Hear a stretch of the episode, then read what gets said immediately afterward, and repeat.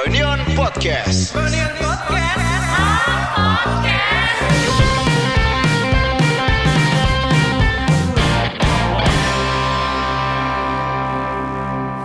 selamat datang di Freudian Podcast. Kali ini saya sendiri bertandang ke ke markas SFTC. Eh, gue ngejelasin sedikit kali ya, soalnya ini tuh segmen pecahan dari Freudian Podcast di mana Aswin ngomongin desain, jumpain temen-temennya dan gue ngomongin ya musik dan skena-skenaan lah. Suka-suka gue aja gitu. Kali ini di episode pertama dari nama ininya Arus Pinggir. dari nama segmennya Arus Pinggir. Gua menjumpai em, seorang panutan. Di- panutan dia ini filmmaker. Dia tadinya web developer. Dan seorang content creator yang sangat konsisten di Sun From The Corner. Terima kasih Mas Dimas sudah menyempatkan waktunya sama-sama terima kasih sudah diajak ngopi ya. diajak ngopi Apa kabar Mas? baik baik baik baik Di tengah pandemi ini, cie gitu lu mensiasatinya seperti apa? ya lumayan sih gue explore explore live streaming di awal-awal pandemi ternyata membuahkan hasil sih beberapa bulan belakangan. Diajak-ajak ke sana kemari untuk live stream. Bikin konten atau jadi ini production ya, production team? Eh, banyak kan jadi vendor sih untungnya. Oh jadi ngehandle itu ya, live stream ya, nge live streaming yang paling gede kemarin WTF tuh gue yang handle sih. Sukses tuh ya mas ya. Lumayan luar biasa lah itu gue bingung banget yang pas ngelihat JJ jalan-jalan itu gimana Nah, itu ceritanya? rahasia dapur enggak. Ya jadi sebenarnya eh, itu impromptu sih. Sebenarnya kita cuman mau kayak menantang production aja. Eh Gue cuman pengen nyoba bisa nggak ya kita 30 menit run through dari lagu pertama sampai lagu belak ke belakang tuh kuat enggak gitu. Terus gue nantang kameramen gue namanya Ferris. Lo bisa nggak gini gini gini? Terus mau ayo eh tapi gue coba pakai kamera agak gede ya jadi bisa zoom juga gitu ya udah terus kebetulan gue waktu itu juga punya remote controlnya jadi enak tuh eh, kita pakai gimbal ngikutin stabil bisa zoom in zoom out makanya tuh beberapa banyak yang "Ah, anjir ini gimana caranya Iya kan? bisa Gue heran ini gimana sih? Itu sekalian pamer tuh ya mas ya. enggak juga sih. Terus justru lebih pengen menantang aja sih Selain live stream live stream lu eh, ngisi kegiatan apa? Belajar skill baru nggak? oh iya gue ini mulai bikin flight case belajar bikin flight case Apaan tuh mas? buat case-case production jadi misalnya sebenarnya kan gue eh, si- di live stream ini kan harus eh, angkat-angkat barang kayak Mhm. monitor gitu-gitu terus gue mikir wah gue kalau bikin ke orang mahal banget sih yaudah deh gue belajar deh bikin beli triplek terus beli gergaji gitu-gitu ini gue lagi mulai bikin sih beberapa di atas Ini sebelum kita ngomong jauh soal SFTC dan ke- kerjaan lu nih mas. Yap. Gue pengen tahu ini sih awal-awal lu kenal filmmaking tuh di umur berapa sih? filmmaking ya Mhm. hmm, sebenarnya sih filmmaking tuh secara nggak sengaja sih jadi pas SMA mungkin SMA gue mulai fotografi Ah. di situ gue sebenarnya udah minat tuh aduh kalau misalnya mau bikin film gimana ya cuman waktu itu kayak keterbatasan dana segala macam gue mau handycam jadi Hmm. eh, media gue cuman two style dulu SLR aja belum belum punya gue SLR tuh gue baru punya kuliah kalau nggak salah Hmm. jadi kayak cuman ya udah ngulik kayak cuman belajar tekniknya tapi gue nggak pernah praktekin karena gue nggak nggak punya sama sekali alat nggak punya. Yang dipinjemin siapa juga gue nggak tahu waktu itu. Akhirnya pas kuliah tuh sempet teman-teman gue juga ada yang minat nih filmmaking cuman sayangnya pada nggak punya medianya juga jadi kayak cuman ngobrolin oh ini nih eh, bikin ini nih gini nih tekniknya gitu-gitu. Tapi ya udah om do doang. Ah, ah. omong doang gitu. Yoi. ngomong doang ya udah sampai kuliah dan lulus gue masih stick to fotografi sih Kamera lu inget gak analog lo apa? analog gue dulu Nikon FM Dua. 2 Oh iya sih semua semua ya pakai itu ya. iya terus itu nggak lama terus temen gue punya Canon 350D nah itu pertama banget tuh gue Anjir, emang bisa video Mas 3050? belum bisa Iya kan? belum bisa jadi tuh gue foto sampai tahun berapa ya 2010 2011 gue masih pakai itu Hmm. awal minjem minjem minjem di 2000 berapa ya gue minta dibeliin tuh? 2008 jadi gue eh, sempet dulu tuh sampai kuliah tuh gue sempet kerja jaga warnet di warnet bokap. Nah itu gue gue minta potongan tuh dari situ eh, nyicil deh ini pakai gaji harian gitu. Jadi kayak dipotong berapa ya dua puluh ribu lima puluh ribu gitu. Per hari. per hari. Lumayan lah beberapa bulan kekumpul tuh jadi jadi kamera tuh 4 juta. Awalnya itu terus kakak gue beliin gue lensa yang 50 18. 18 Iya. Aha. itu kakak gue beliin pertama nggak tahu kenapa tiba-tiba beliin aja nih buat kamu nih wah enak nih gitu. udah berjalan terus temen gue waktu itu gue kenal punya 5D Mark II Anjir. SLR yang pertama banget bisa video kan Video iya, iya.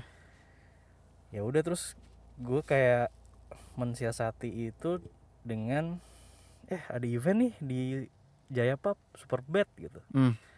si Tristan World main lu bawa kamera ya gue gituin terus akhirnya Padahal dia nggak ngerti musik tuh. dia kayak ya udah gue ajak aja biasanya gue Oh. foto bareng kayak hunting hunting yang model kayak hey sini lihat sini." musik tapi pertama kali tuh dia. musik pertama kali jadi gue Hmm. itu namanya Erong Erlangga itu yang punya kamera Erlangga namanya. Hmm. tapi sebenarnya Erlangga itu temennya temen SMA gua. Jadi gua kenalnya sama si Firman namanya. Ya udah gua kayak ngobrol eh ini ada event nih bagus nih. Lo kalau mau foto gini, gini. tapi akhirnya gue yang pakai kameranya karena gue pengen banget waktu itu videoin Tristan Wild wah ini harus di videoin sih. Ya udah mulai dari situ tuh orang ngelihat wah ada ya ternyata SLR bisa buat video ya gini gini Oh itu belum lumrah tuh pada saat belum itu. lumrah. Kayak orang baru baru tahu kalau SLR tuh bisa video terus oh jadi jadi bokehnya banyak banget ya Iya, gini. jadi kayak foto jadi gitu. kayak foto gitu. Sebenarnya jadi minat lu duluan musik atau filmmaking, Mas? sebenarnya filmmaking cuman Oh. kayak itu tuh pelampiasan yang nggak tersampaikan gitu deh sampai sekian tahun lah Hmm. terus setelah gua punya setelah 5D itu gua akhirnya beli tuh 550D kan tuh bisa ya Bisa bisa. Pertama kali itu. Heeh. terus eh, long story short ada temen gua ngajakin gue bikin film pendek waktu itu eh, judulnya taksi Is, eh, tentang horor lah yang main Sarefa Danis Oh, Oke. mau bikin film omnibus eh, bikinannya Joko Anwar yang ngajak waktu itu titis titis Sabto kalau mungkin ada yang ada yang tahu sekarang dia kerjanya di Movieholic kalau nggak salah ingat ingat gue ya itu pertama itu film pendek pertama gua gue pertama kali bikin film itu dan kebetulan menang waktu itu Ada kompetisinya. ada kompetisi jadi omnibus ada 6 film terus eh, yang dipilih itu yang dipilih taksi Oke. Gue nggak tahu kenapa yang menang dia. Katanya sih secara pengambilan gambar dan segala macam tuh paling oke lah gitu Yang mana yang garap lo DOP-nya? Mana yang garap gue di nya sutradaranya si Aryanji sama Nadia waktu itu. Aha. Nah di situ gue ketemu Ferry Ferry Aryo Seto. Hmm. Jadi gue kenal pertama kali di situ dia sebagai co-director di situ. Udah jadi sering ngobrol ngobrol-ngobrol terus kayaknya mulai dari situ deh gue kayak ada ini kayak kalau musik di archivein dengan cara begini seru deh gitu Yang proper gitu ya. yang proper waktu itu juga gue kenal sama temen gue namanya Adri jadi dia ngenalin gue namanya Label Gotek video Hmm. video archive itu yang bikin orang Prancis itu juga seadanya tuh dia cuman pakai handycam tapi dia jalan-jalan gitu deh pakai audionya juga pakai wireless gitu Ini udah ada YouTube, Mas. itu udah ada YouTube Oke. udah ada YouTube itu 2000 berapa ya 2011 apa 2012 gitu.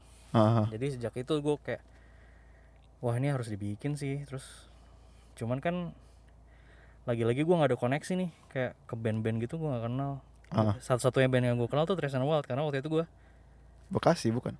Uh, enggak, gue di Gading dulu malahan. Jadi Aha. gue gue kenal Tristan Wild tuh gara-gara gue sering motoin mereka, gue sering motoin mereka, terus Mereka apa eh, aware sama lo gitu aware gara-gara setiap jadi dulu gue setiap fotoin band kenal nggak kenal gue selalu nge-tag bandnya. Oke. Kayak efek rumah kaca terus uh, and Wild The Zik Hmm, Zik and the Popo. Ya jadi kayak oh bagus nih fotonya fotoin gue officially gitu. Awal-awal kayak gitu. Dan dibayar gitu? Nggak dibayar. Nggak dibayar. Pas The Zik eh gue motoin terus akhirnya dari The Zik gue diajak fotoin Zik and the Popo. Hmm, Nah yang langsung lompat lagi tuh Tristan Wild. Jadi gue motoin terus, motoin terus. Si Iga notice. Hmm. Wah foto lo oke-oke nih gitu. Cuman kan foto itu sempat break tuh. Si Remedy harus keluar US jadi vakum dulu ya? vakum dulu. Ah. Nah Iga Iga tuh ngeband sama Tika. Nah itu gue juga fotoin. Akhirnya pas Tris balik Si Remedy balik Udah deh lo fotoin kita aja gitu. Jadi official sebenarnya kayak ada kata official sih waktu Oh. itu jadi kayak eh gue gue manggung di sini nih ikut ya gitu doang. Ngomong di sini ya ikut ya hmm. akhirnya pas 2011 ya pada 2012 tuh si teguh. Teguh kan dari awal emang udah manajer. Terus Baru tuh- baru tuh dia ngomong hmm. ya udah eh, lo motoin kita deh gue gue bayar seadanya tapi ya gitu. Cuman kayak baru 3 4 gig yang gue udah proper dibayar teguhnya cabut. Jadi wah, cabut ke mana? Cabut. Jadi waktu itu emang ada kerjaan polem- lah. polemik lah di oh internal. internal. oh, sorry sorry. Cabut. Ya udah akhirnya makin gak jelas tuh manajemennya. Hmm. ya udah akhirnya gue udah jarang motoin waktu itu. Itu 2012 udah? 2011 11. inget gue deh. Oh. 2011 ya udah terus akhirnya oh enggak nih kayaknya gue harus bikinin satu nih satu apa ya satu project. Ya itu jadilah Sounds from the Corner itu. Yang jadi pemicunya apa mas? Yang jadi pemicunya waktu itu gue nonton videonya Radiohead. Radiohead from the Oh. Basement. Ah, ah, ah. wah ini proper nih kayak gini nih. Coba deh bikin gitu. Waktu itu gue bikin pertama belum ada kenalan banyak. Hmm. gue waktu itu baru kenal Adit Aditya Utama eh Adit bantuin gue yuk videoin gini gini, gini. udah tuh terus gue kenal waktu itu band si Alpha Alpha itu. Jadi Alpha Alpha kan sering sering dulu sering manggung sama Tristan Wild jadi kayak Hmm. kenal si Herald. Ralph gue mau bikin ini lo mau nggak gitu? Ayolah gitu. Terus ya udah seadanya tuh di kamarnya drummernya waktu itu si Ildo bikin cuma dua kamera. Belum ada tuh kata-kata Sounds from the Corner tuh.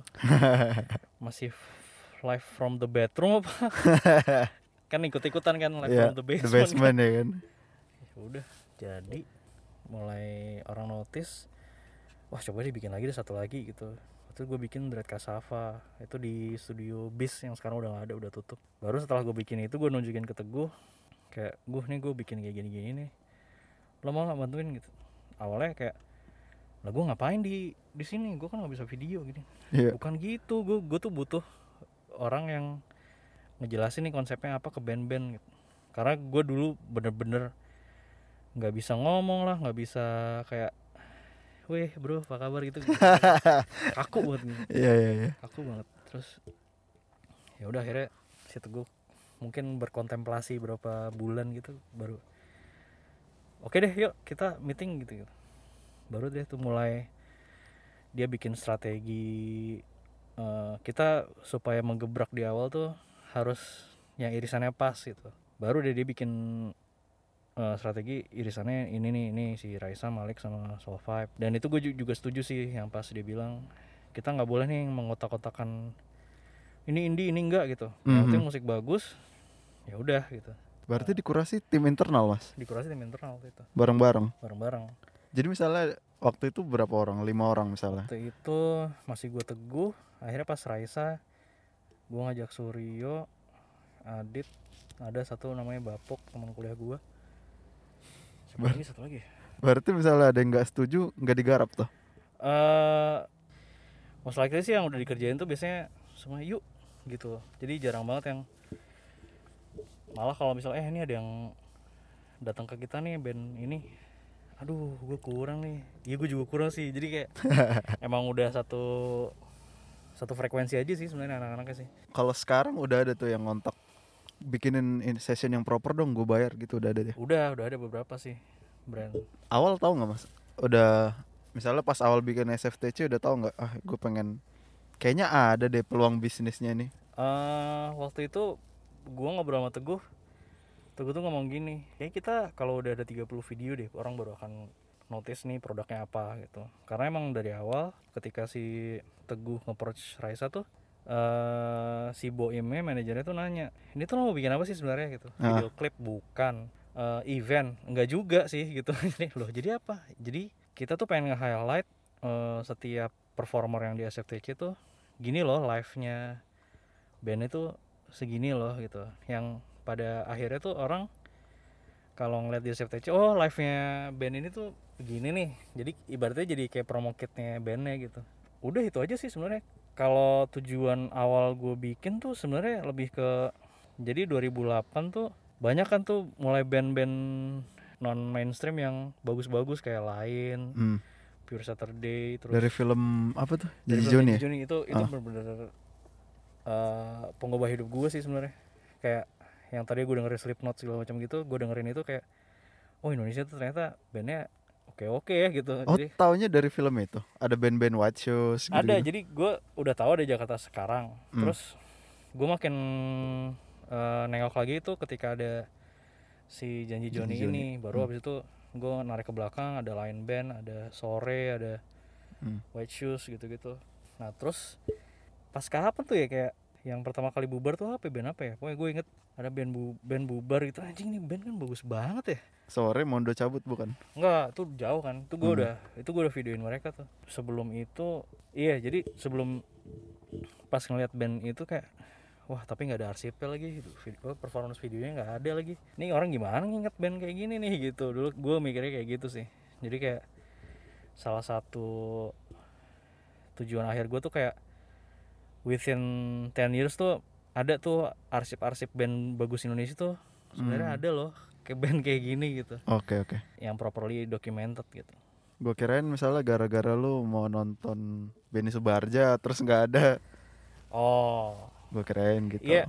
itu juga salah satu faktor sih sebenarnya kan Hmm. sampai sekarang aja kan kayak arsip-arsip kayak gitu orang harus nyari. Iya Ada juga piringan hitam kan berarti records doang tapi nggak ada nggak ada live performance gitu video-video yang proper gitu nggak ada kan. Ya gua nggak mau orang 20 tahun 30 tahun lagi tuh nggak tahu nih sebenarnya ada band-band bagus kayak White Shoes, ada The Adams gitu-gitu sih. nah itu kan eh, mindset itu kan biasanya ada pemicunya mas Iya. awalnya dari mana apa gara-gara lu lihat ah ini kan bagus-bagus nih sayang kali kalau nggak ada Iya, itu salah satu faktor sih sama tadi itu kalau ketika ada gue lupa lagi band apa yang bubar waktu itu ya. Pokoknya band bubar terus aduh ini sayang banget nih gak ada nggak ada arsipnya gitu. Aha. Dulu kan gue oh gue gue dulu tuh ini eh suka koleksi DVD DVD live performance. ah ya, ya. Di bel- lagu Logotek itu ada satu segmen namanya Soirée de Poche. Itu Hmm. lebih proper lagi dari si takeaway shows-nya. Hmm. itu formatnya sama kayak si From the Basement nah itu gue koleksi koleksi gue gue dulu sampai bikin eh gue sempet jualan sih dulu. Ju- jadi gue download terus gue jualan. Jadi gue ngebajak video-video itu terus gue jualin ke orang-orang sini gitu. Ah, lumayan sih. Dulu Icil tuh beli tuh. Si Icilnya Barasuara Ah. sempet beli dulu. Udah terus koleksi.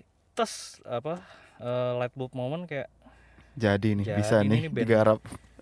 band luar bisa begini band dalam kok. Band lokal kok nggak ada ya yang bikin kayak gini ya gitu.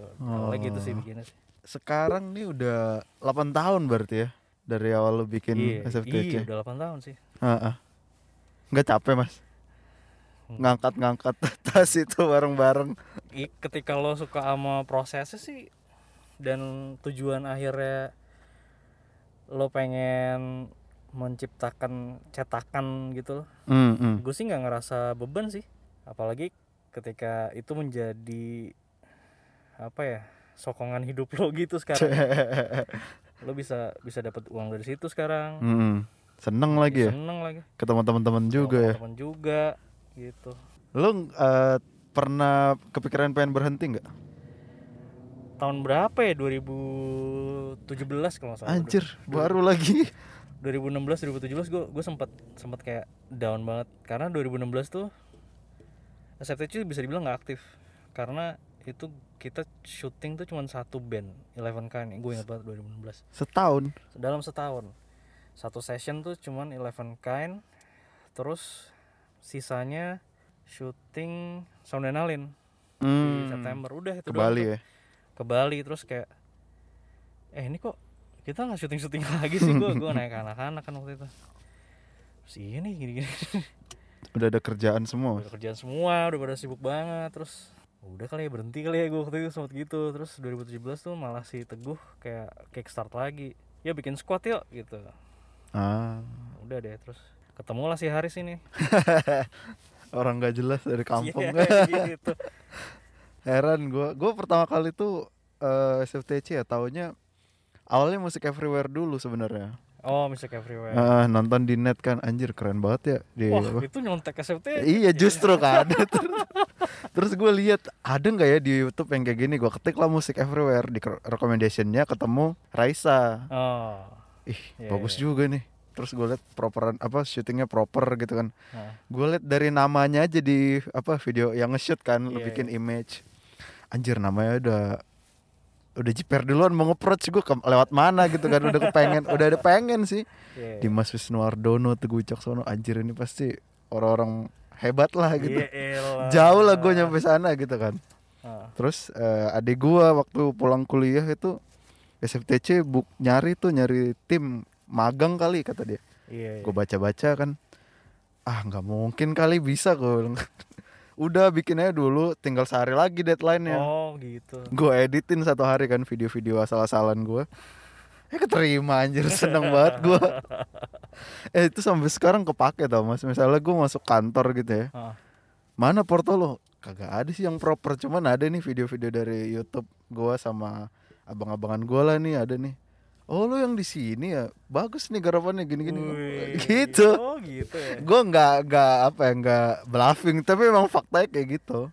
Sampai Iya, sekarang kepake lah. Wah itu lumayan sih jadi gitu. Iya mas. Men- mending mending misalnya nanti kali ya udah pada kerja semua bikin squad season 2 kali ya. Iya mungkin sebenarnya itu tuh kemarin yang gue sedih adalah squadnya udah kekumpul udah Hmm. kekumpul orang-orang yang oke nih bisa nih kita bikin network nih kayak di luar Jakarta gitu. Karena kan tujuannya squad itu bikin supaya eh, nggak cuma itu itu doang nih yang syuting nih. Iya. Cuman di 2017 tuh di tengah-tengah lagi-lagi tuh kayak nggak aktif. Terus akhirnya oh kita udah nggak syuting syuting lagi ya gitu. Terus si teguh wah gue nggak ngerasa efektif nih squad gitu. Dia dia sendiri yang udah deh di close dulu deh gitu. Ya ya udah deh. Udah nih terus eh, baru belakangan ini kayak bisa nih kali bikin squad lagi gitu. Hmm. oh lo udah sempat mikir kayak gitu? Udah sempet. Karena kalau lu sadar atau enggak sebenarnya anak-anak squad itu yang sekarang jadi fotografer band-band kan? Bener juga sih. Ius Akong Iya, itu semuanya. Akong Dennis. Denny Sci-Fi iya. Iya juga ya. Gua Iya, ya. lu, lu yang membentuk regenerasinya ta. alhamdulillah. Alhamdulillah. Lu sampai em, pada titik apa lu nyadar ah ini tuh bukan hobi gua lagi kan lu pernah bilang tuh. Lu gua nge-treat SFTC sebagai hobi doang gitu. sampai sekarang sih dibilangnya masih semi hobi sih begitu udah nggak hobi tuh ketika lo mulai cater klien untuk bikin hal yang Hmm. sama kayak misalnya Iya. waktu eh, bik- waktu itu gua ngerjain camel together whatever itu kan Mhm. produknya udah beda tapi sebenarnya energinya masih sama kan session gitu. Oh ini udah kerjaan gue nih berarti sekarang gitu. Sampai sekarang pun gitu ketika ada live stream terus vendor ya lo emang ngerjain hobi lo gitu. Cuman itu udah jadi kerjaan lo juga gitu. Ada tanggung ada jawabnya tanggung juga. jawabnya juga gitu. Mhm.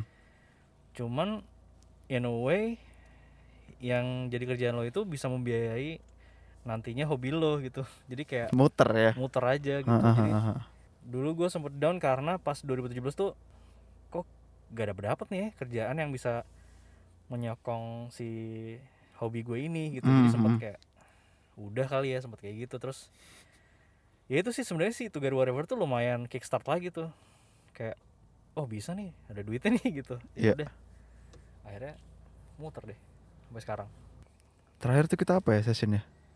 Sketsa. session kalau live ya Eh, sketsa. Iya. sketsa session terakhir tuh homogenik Gila itu udah session ke eh live ke 60 62 62 ya. iya 62 Sayang banget. Itu itu itu syuting terakhir tuh Terakhir sebelum pandemi pande- Februari ya Mas ya? Februari Iya kan. Terus yang paling berkesan sih menurut gue yang tahun lalu sebenarnya yang Hindia. oh iya Oh itu iya the best Iya. sih. even dari si orang-orang saniternya tuh kayak bagus ya gitu dan itu hampir banget kita nggak syuting loh Karena jadi gue kan nggak tahu ya akan ada si oh tahu sih gue sebenarnya ada konser itu terus Ah. tiba-tiba gue diundang sama Awan Awannya Fis Mhm.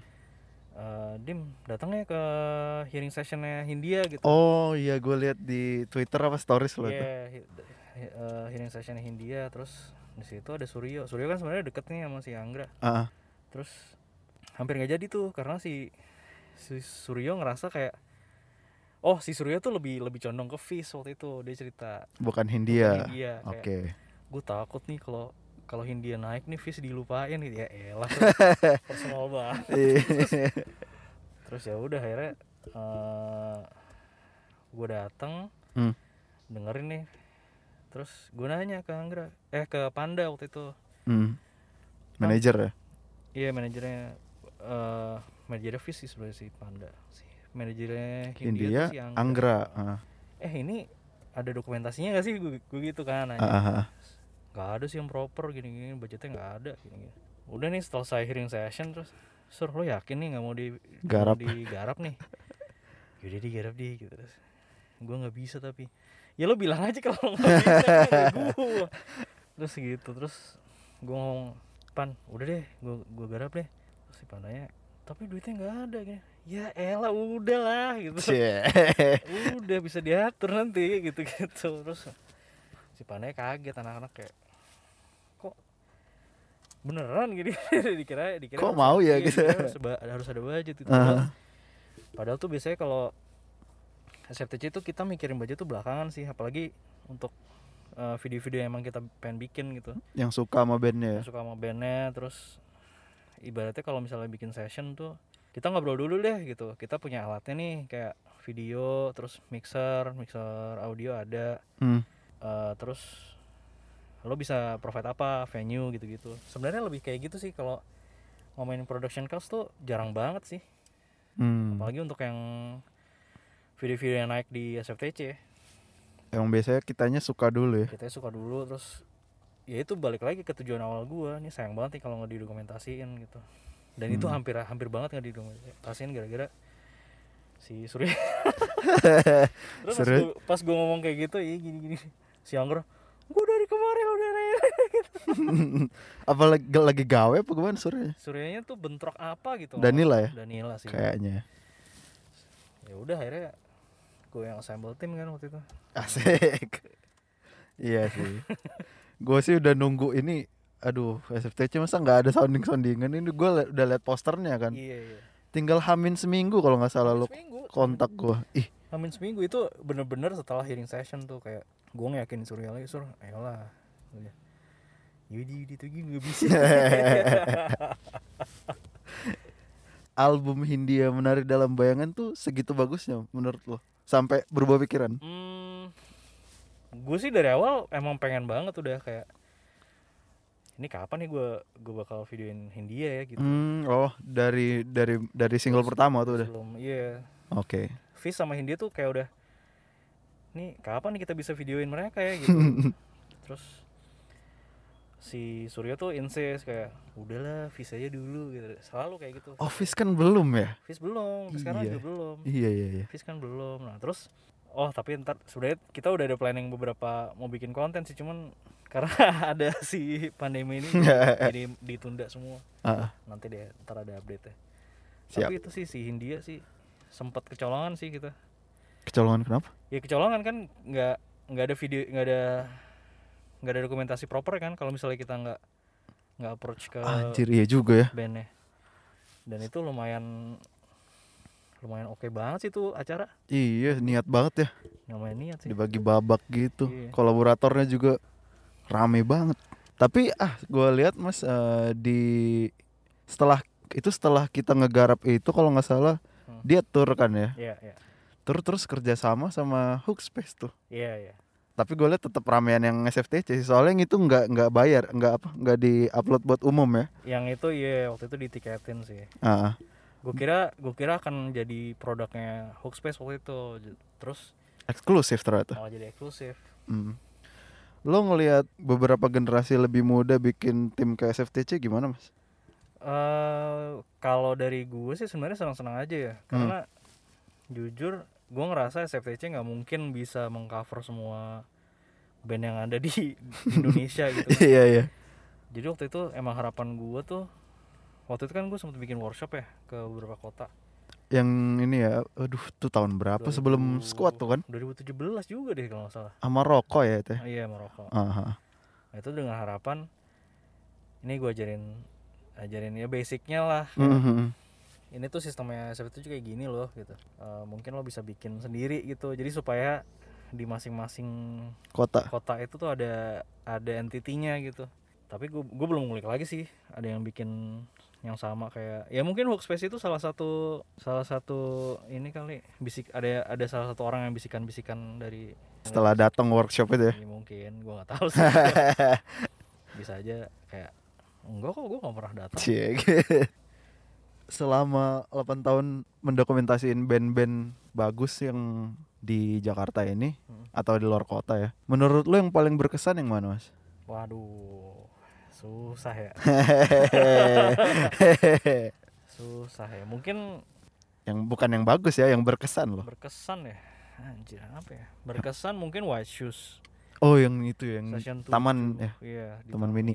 kalau itu pertama kali kita syuting outdoor panas-panasan semua semua anjay panas banget. Terus dari band dari waktu itu si Ferry sakit lagi. Anjir. Terus dia lagi asam lambungnya tinggi jadi setiap per berapa lagu gitu. Ya bentar-bentar Ya. gitu. Terus selesai itu gua pergi gue balik ke oh iya malamnya itu gue gue kondangan. Hmm. kondangan gue di perjalanan kehujanan tuh hujan deras banget. Anjir untuk selesai nih apa syutingnya udah selesai nih. Tapi gue kehujanan tuh ke ke balai kartini apa dari tahun ini ke balai kartini gue naik motor. Buset itu lumayan berkesan tuh. Terus terus berkesan lagi udah pasti pada suara. Karena itu Hmm, yang sama RK enggak yang yang dia sendiri yang oh yang ada yang joget-joget itu? Yang di joget-joget karena itu pertama kalinya kita pakai mixer sendiri. Tuh. jadi kayak woi gitu udah punya mixer nih kita Serius nih. ya. serius nih gitu, serius. Mungkin sebelumnya yang berkesan itu sih Sound and Alien 2015 itu juga berkesan sih. Itu yang mana? Yang, yang Dewa KPR?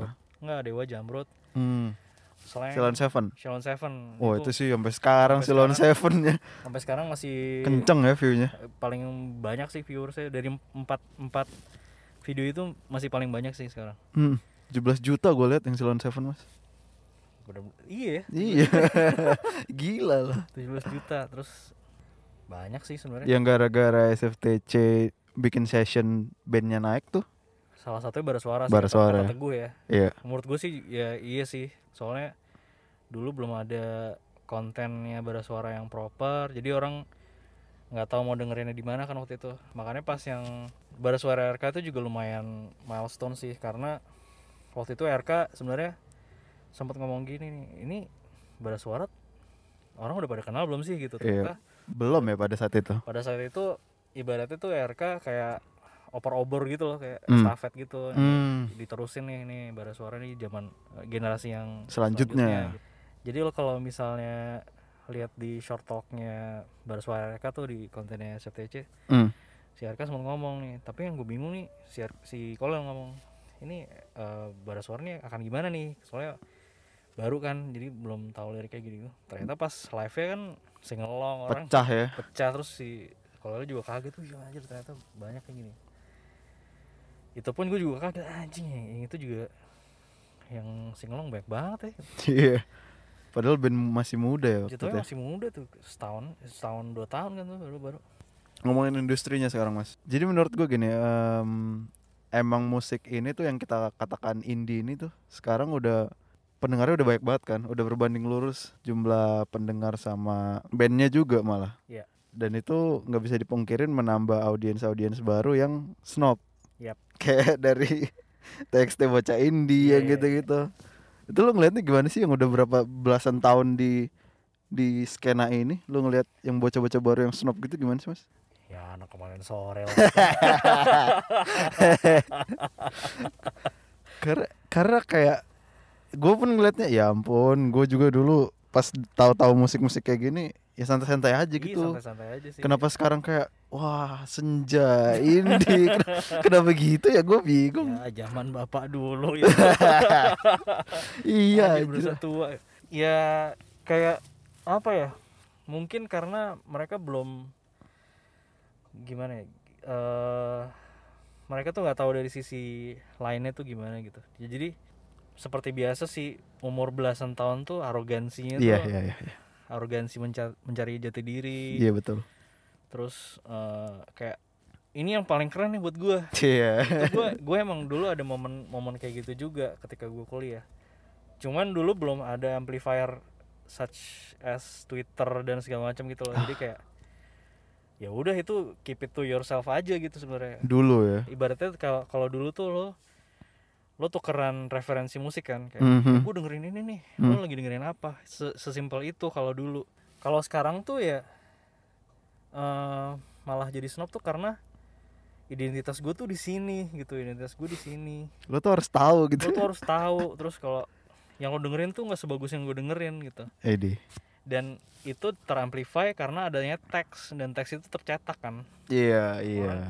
teramplify lagi oh iya nih gue juga gini gini gini terhasilkan lah generasi gitu. cuman masalah ini aja sih masalah fasilitas karena ada sosmed sih jadi orang merasa ada yang mengiyakan jadi masif gitu Dulu era MySpace enggak gitu? era MySpace itu justru kayak ya gue gue pertama kali denger di Upstairs ya dari MySpace pertama Hmm. denger PB Gasin dari My, MySpace gitu Iya iya. nggak yang wah gue dengerin dengerin ini dari MySpace nih lo belum pernah kan dengerin? Nggak gitu kayak lebih kayak eh gue dengerin ini keren nih. Lo udah denger belum? Gitu lebih kayak gitu gitu. Hmm. eh, And- ini sih approachnya sih menurut gue approachnya emang emang beda sih sama yang dulu.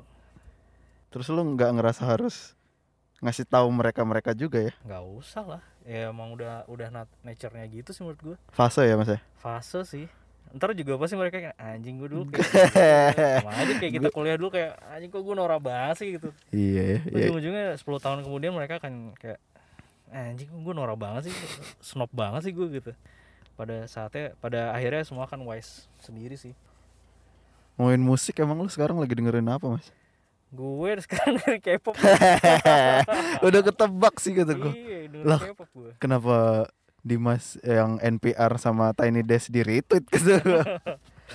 jadi eh dulu tuh kakak gue tuh seneng banget dengerin K-pop Hmm. HOT dulu Gera- itu first generation K-pop Apa? first generation jadi K-pop tuh ada generasi generasinya Oh oke. eh, kekumpulnya gitu terus gue berhenti tuh dengerin K-pop habis itu dari dulu emang gue dengerin macam-macam sih genrenya kayak J-pop, J-rock, Hmm. Japanese Japanese rock tuh gue dengerin Eh, K-pop gue juga dengerin cuman eh, kayak ada selang waktu kayak zamannya SNSD segala macam itu gue gak dengerin malah Oh. nah terus si si Adit nih anak SFTC juga dengerin dulu Iya. ternyata dia ngasih gua abrakadabra pokoknya lagunya udah mulai itu gue mulai dengerin lagi tapi ya musik-musik lain gue juga dengerin lah Lokal? Temuan-temuan lu gimana lokal? teman-teman gue gue belum terlalu dengerin lagi sih tapi Lah terus kalau tes tes itu yang nyari siapa? nah tes tes tuh Suryo tuh referensinya Suryo. sudah pasti dia udah deh nah sebenarnya tes tes tuh di belakangnya juga eh, kan kita request submission kan kayak yuk Ya. submit yuk yang menurut Ya. lo bagus gini gini nih nah itu dikurasi tuh sama kita berempat tuh gua teguh Suryo? Suryo sama Pram dari Oh Club. Gordi ya. Iya. Ya udah tuh didiskusin tuh di di grup eh ini yang ini yang udah gue sortir nih dari submission gitu. Ya yang Hmm. mana yang dipilih gitu. Gitu sih. Ya udah terus gua ngikutin rekomendasi Spotify sih. Misalnya gua Oh. Gua harusnya nanya ini tadi Iya. nih. Lu eh, nyari musiknya dari mana ya?